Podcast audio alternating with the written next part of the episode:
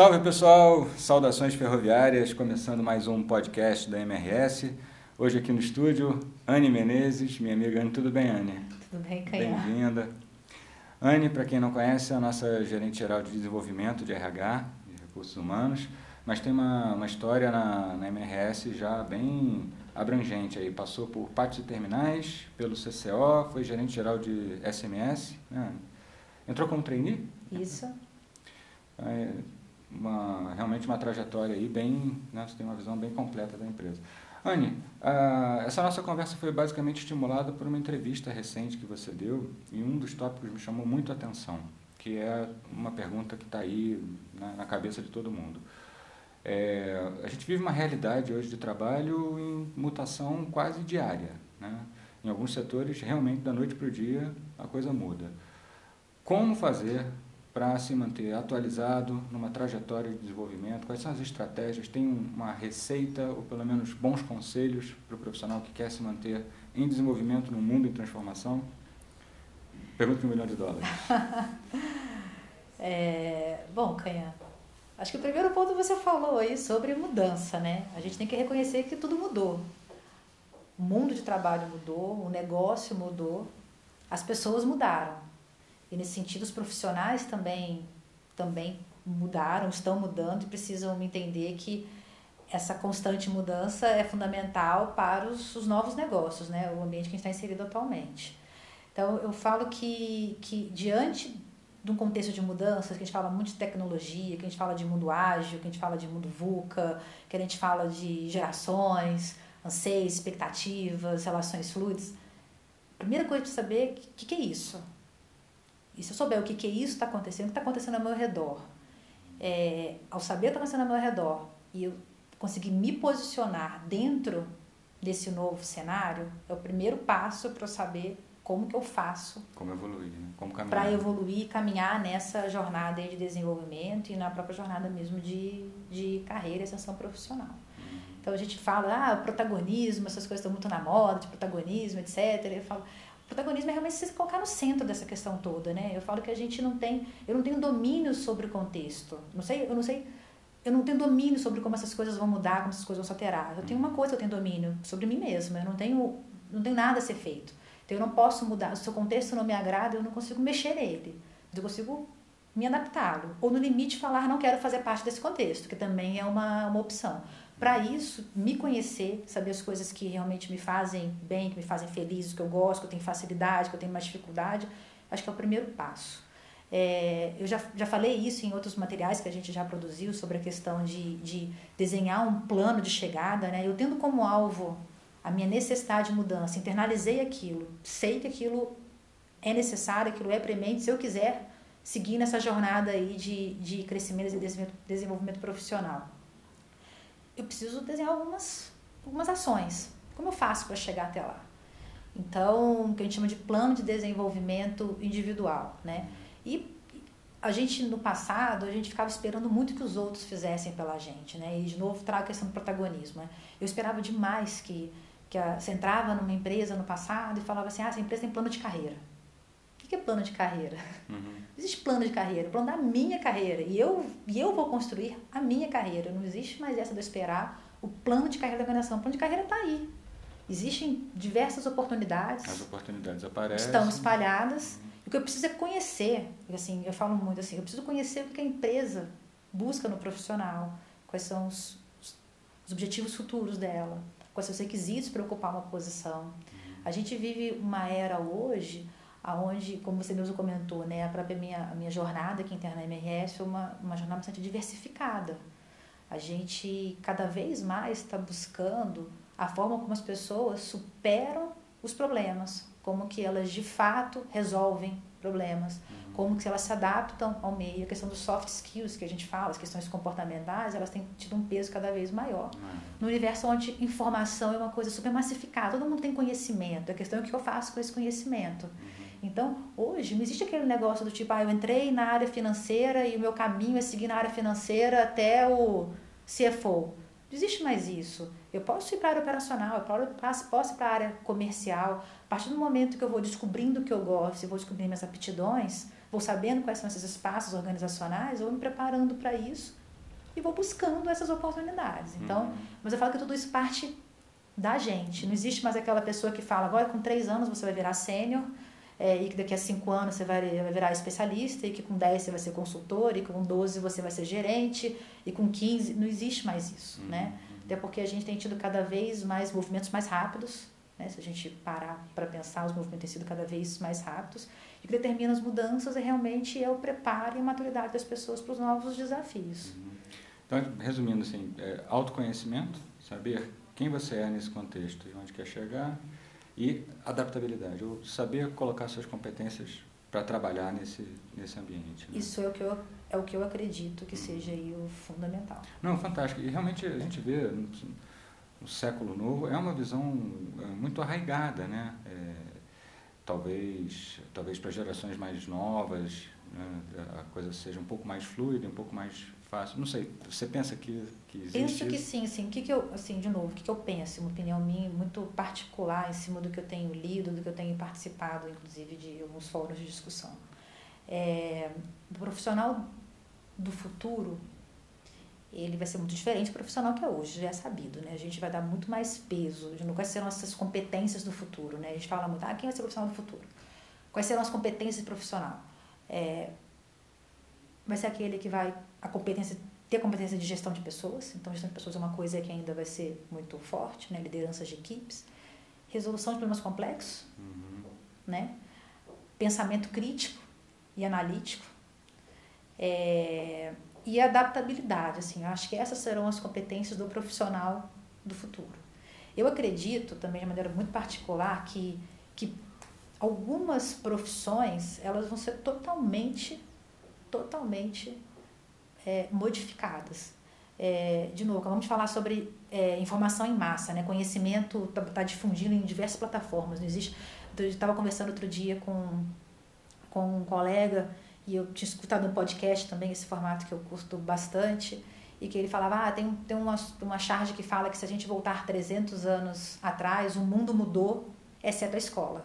Uhum. A escola não mudou nesses 300 anos, né? Aquela figura de professor, carteira, aluno, quadro negro, ela se perpetuou e ela é assim até hoje, só tem uma diferença. Se no passado o professor ele era a única fonte de informação para um aluno, ele era a fonte de saber, ele era a fonte do conhecimento, ele hoje não é mais. O professor hoje ele é apenas mais uma fonte de informação, né?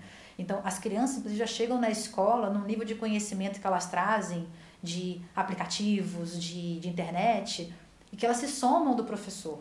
Então, quando o que, que eu acho, né? É, é, exceto profissões assim mais tecnicistas, um médico, um dentista que precisa de um conhecimento muito específico em determinado assunto, as mais generalistas, eu acho que elas formações mais generalistas elas tendem a desaparecer, é, na minha opinião, porque de alguma forma a gente vai receber essa informação por diversos outros meios e o que eu vou pegar é aplicar os conhecimentos para entregar alguma tarefa, para entregar algum, entregar algum resultado. Não sei se eu estou conseguindo me fazer clara. Não, sim. É, porque o que vai ser desenvolvido é a sua capacidade de implementar, sua capacidade de resolução, sua capacidade de liderança, sua capacidade de adaptabilidade. É isso que vai definir de fato o profissional e as profissões do futuro.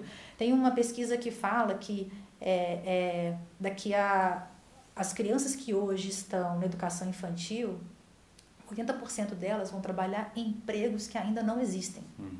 profissões que ainda não existem. Quais serão elas? Não sabemos.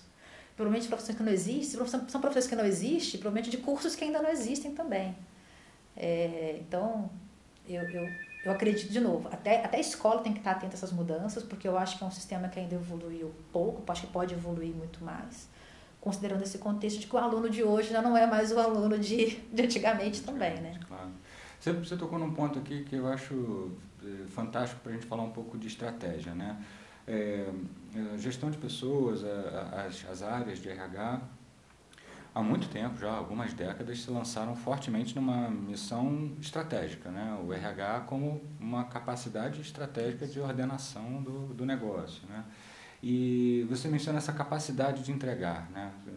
a competência de colocar em prática e, e solucionar problemas complexos e tal. Como você associa hoje, como você vê aqui no, no contexto da MRS, no contexto da nossa empresa, a relação entre as competências e o set de competências que a gente precisa ter com os nossos objetivos? Estão muito ancorados em diversificação de produtos, né, ampliação da produção, com manutenção de qualidade, com manutenção de segurança. Como você está vendo isso? Competências versus estratégia MRS? É, foi como você falou, o RH mudou. Né? O RH antigamente era conhecido como DP, uhum. né? folha de pagamento, basicamente.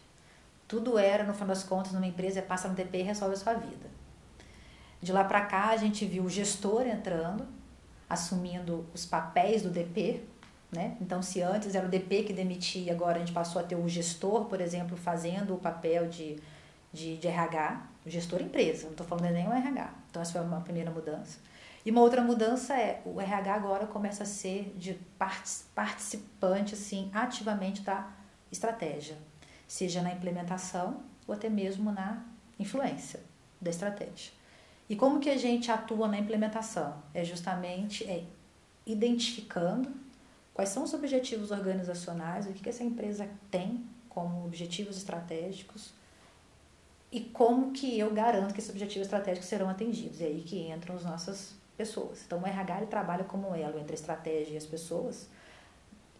Como que eu formo as pessoas para entregar os objetivos estratégicos? Então, as competências hoje precisam estar alinhadas como instrumentos garantidores dos resultados objetivos pactuados lá com o nosso conselho de acionistas. Então, por exemplo, se, se hoje eu tenho na missão, é, eu tenho como objetivo garantir que eu seja uma empresa é, reconhecida pelos meus colaboradores como a melhor opção de trabalho, eu preciso trabalhar em políticas, em práticas internas, em competências internas, para trabalhar questão de clima, questão de cultura, todas as minhas práticas, inclusive, de preparos para o gestor, para que, para que essa de fato seja uma missão entregue. Vou te dar um outro exemplo.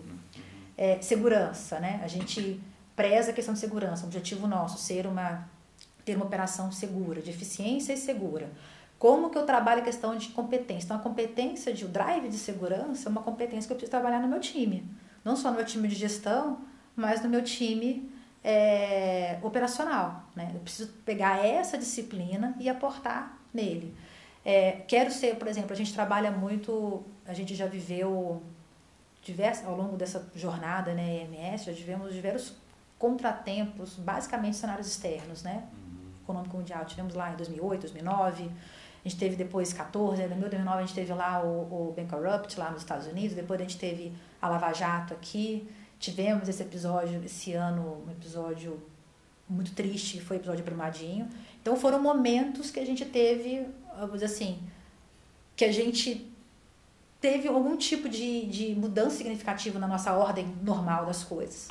E que precisou o quê dos nossos, dos nossos profissionais, principalmente dos nossos gestores? Resiliência entendeu? Capacidade de internalizar uma mudança de um cenário, mudança de contexto e como que a gente se adapta a esse novo contexto, como que a gente consegue trabalhar os nossos times, extrair dos nossos times oportunidades para que a gente pudesse passar bem por essas ondas e nós passamos bem por todas elas.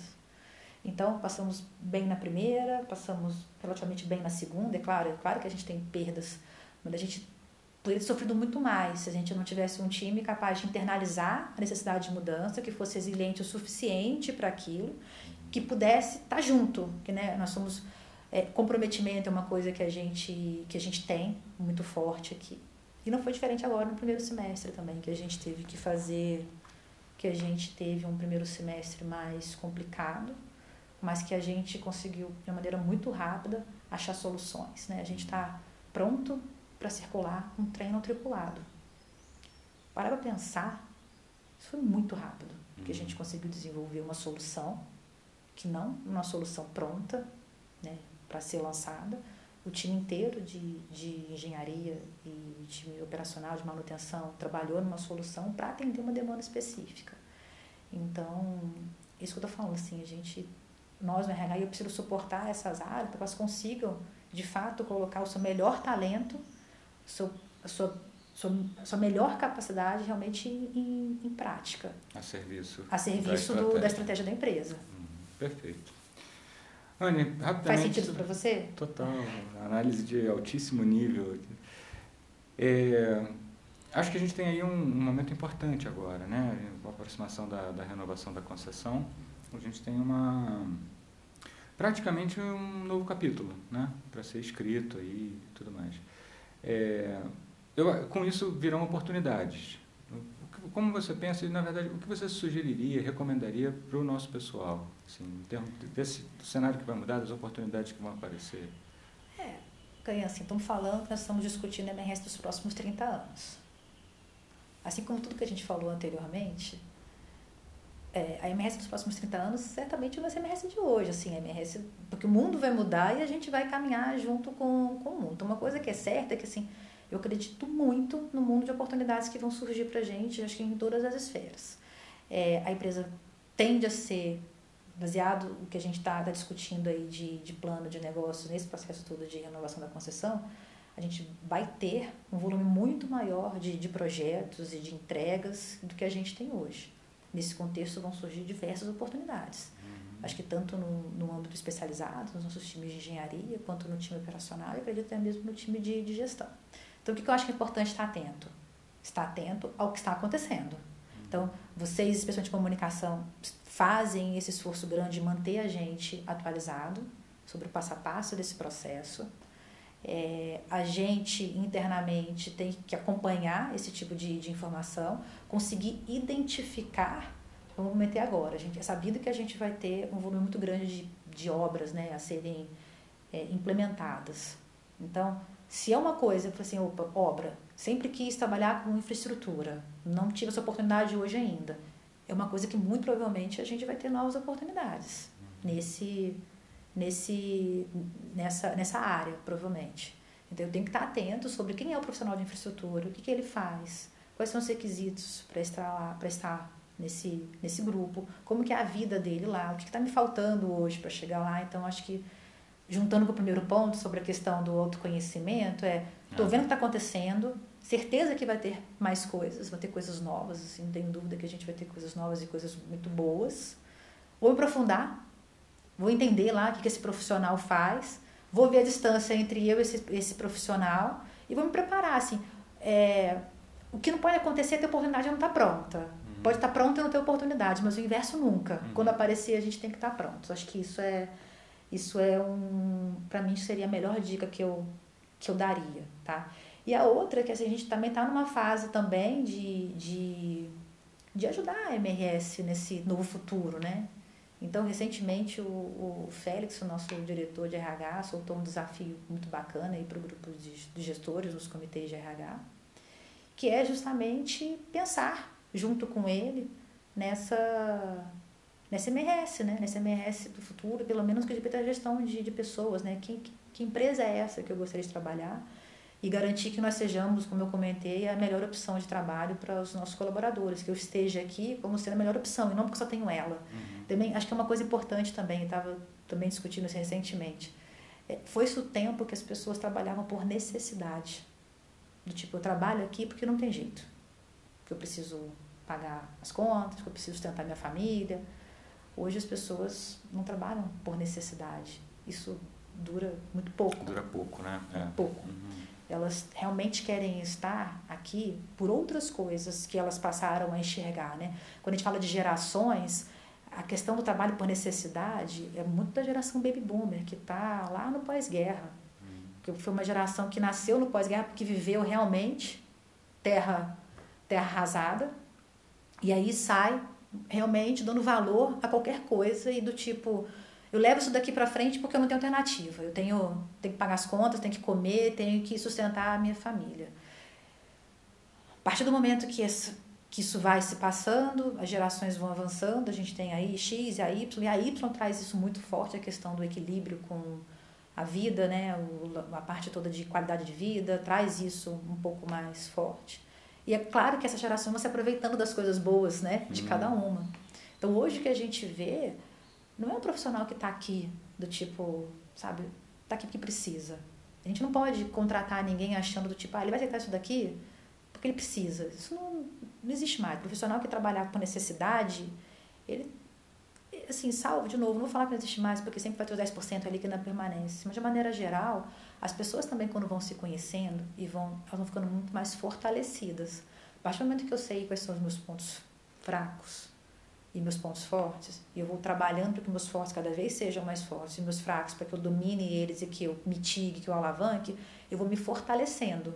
A partir do momento que eu vou me fortalecendo, eu vou me encorajando a fazer uma série de coisas, você concorda? Então, uhum. se no passado eu me vi obrigado a uma situação, hoje eu me sinto muito mais fortalecido para tomar outras decisões. E hoje eu quero trabalhar, porque, claro, eu preciso pagar as contas, mas também tem uma questão de eu quero ser útil. Sabe? Não existe mais aquele profissional que faz as coisas porque alguém mandou. Ele quer entender por que, que ele está fazendo. Ele quer, no final, agregar alguma coisa. O que, que eu deixei de. O que eu agreguei? O que, que eu deixei de legado? É, e isso, para fazer tudo isso, a pessoa tem que querer viver uma história. E ninguém vive uma história para gerar esse tipo de resultado forçado. Então, é, é, eu, eu, acredito muito, de verdade, que, que nesse novo contexto do profissional que busca realmente uma empatia com, com o negócio, é o que cada vez mais a gente vai ter para frente. Tem muita coisa acontecendo, especialmente no RH, tem muita tecnologia entrando, muita, uhum. muita tecnologia mesmo. A gente está trabalhando num, num, projeto bacana aí, né? Então, de possível transformação né, digital. O Félix fala bastante sobre isso. E, e só para não perder a oportunidade, então, a gente está falando do RH, né? Coisas importantes em andamento aí, ou para começar. É, avaliação de desempenho, o ciclo começou agora começou em outubro, agora, fase isso. de autoavaliação. É, totalmente alinhado com o que você está dizendo, né? É o momento para reflexão, fortalece o autoconhecimento, estabelecer a trajetória, montar um PDI. Trabalhar junto com o gestor, assim. Quero, Conversar, assim, né? quero muito reforçar isso, gente. É, eu falo que ninguém gasta, você é gestor canhão, você faz feedback com o seu time, você conversa com o seu time. Eu tenho certeza que você não gasta duas horas numa conversa de feedback para o mal de alguém. Quando você está lá duas horas conversando com alguém e trabalhando o plano dela e dizendo os pontos fortes, pontos de melhoria, é porque você realmente quer ajudar. Não é porque você quer destruir ninguém. Eu falo que no, tempo, no momento hoje a gente não tem tempo para nada, ninguém gasta duas horas para o mal de ninguém, está gastando para o bem. Então, para que as pessoas nesse momento realmente é, estejam muito abertas uhum. para ouvir o que o seu gestor tem a dizer. Né? Eu falo que, que esse, isso é fundamental, assim, sabe? Estar aberto a ouvir, estar receptivo a ouvir. Aquilo que inicialmente não faz sentido, processe, gaste um tempo processando, sabe? Não, não relute inicialmente, não, não entendeu, peça exemplos, sabe? Acho que é uma coisa importante. Consegue me dar um exemplo de quando que você viu esse comportamento? De... Peça. Mas assim, eu falo que cara, vai lá no chuveiro, dá uma pensada, deita na cama, pensa mais um pouco, né? Eu, eu, eu costumo, o meu time, eu sempre eu faço uma conversa de fechamento, eu costumo dizer que o feedback não é uma conversa não é para ser surpresa para ninguém. Ele é apenas um momento de encerramento de ciclo, mas não é algo que é para ser surpresa para ninguém. Ele é um consolidador, um momento de consolidação. Uhum. É, onde a gente garante que as visões estão aproximadas, né? Que foram trabalhadas ao longo de um ano. Eu sempre costumo mudar, depois da conversa, sempre dou um tempo de uma semana para gente trabalhar o PDI. Tipo assim, ah, é muita informação de uma vez só. Pô, leva isso daqui, pensa sobre o assunto, volta daqui um tempo, o tempo já está pronto, e vamos fechar junto um plano, um plano em conjunto. Então, eu acho que é bom, sabe? Sabe quando você decanta as coisas, dá uma pensada, gasta um tempo maior para você. Às vezes a gente não tem tempo para olhar o nosso futuro também. Então acho que esse é o momento que a gente se força a olhar. Então não vão perder essa oportunidade. A etapa de autoavaliação é o primeiro passo. O gestor, quando for fazer a avaliação, ele vai também verificar como que você é, está se observando e vai te ajudar para que haja uma convergência de visões. Eu acho que é essa a palavra. Uhum. Importante também dizer, a gente tem um trabalho, a gente tem um processo aqui que eu acho que é um processo muito bacana, que é um processo de múltiplas visões. A sua avaliação não é feita é, sob, somente sob a ótica do seu gestor, e sim sob a ótica de um grupo, que é um comitê que participa daquilo. Então, também é muito importante falar sobre isso. Não é visão de uma pessoa, é visão de um conjunto. Isso tem que ter um peso relevante na nossa vida. Né? Um conjunto está dizendo algo sobre mim. E uma outra coisa também, a gente avalia desempenho. Eu não avalio o canhã. Então, é importante falar assim, avalio as entregas do canhão na organização, avalio as entregas para uma tarefa específica, e a gente não está avaliando o canhão, tem uma coisa importante, as pessoas às vezes ficam muito armadas, não é, existe muito pro lado pessoal, pessoal acho que não existe, né? uhum. não existe, não é essa esse objetivo, não é essa a perspectiva que a gente tem do, do trabalho, e sim ajudar você na sua carreira. E, obviamente, ajudar você na sua carreira vai ser ressaltar aquilo que você tem de melhor, mas te ajudar a mitigar ainda os seus pontos, que são seus pontos de oportunidade, e preencher as lacunas para que você realmente possa alcançar o próximo passo. Você caminhar. Perfeito. É. Último recado. Gostou do que a Anne está dizendo? Gostou da visão? É isso que você que está interessado em ser estagiário da MRS pode encontrar a partir do dia 1 de novembro. A gente está para abrir também o ciclo novo de, do programa de estágio. O programa de estágio da MRS ele é, é montado de uma forma é, bem, bem moderna e eu acho que bem audaciosa. Né? Ele, ele culmina, o ciclo de estágio termina diretamente no programa de trainees, né? com um projeto aplicativo, tem todo um, um, um processo aí de conhecimento sobre a empresa, testagem desses conhecimentos e aí trainee uma porta de entrada para você construir uma carreira, como por exemplo a da Anne, que entrou como trainee. Nós temos dois diretores né, que entraram como trainee hoje. Anne, muitíssimo obrigado pela conversa, realmente sensacional. Espero que ajude ao pessoal a conseguir se encontrar nesse universo em ebulição que a gente vive hoje no mercado de trabalho. Obrigado mesmo. Imagina, só tenho a agradecer, Canha, espero muito aí ter contribuído, ter somado ao nosso público de novo, a gente tem conversa aqui para o dia inteiro. Me colocar à disposição também, sempre quero deixar meus contatos aí à vontade, estão todos na intranet aí divulgados também, então fiquem à vontade aí, quem quiser mencionar, estou à disposição. Muito obrigado. Valeu, pessoal, um grande abraço, até a próxima.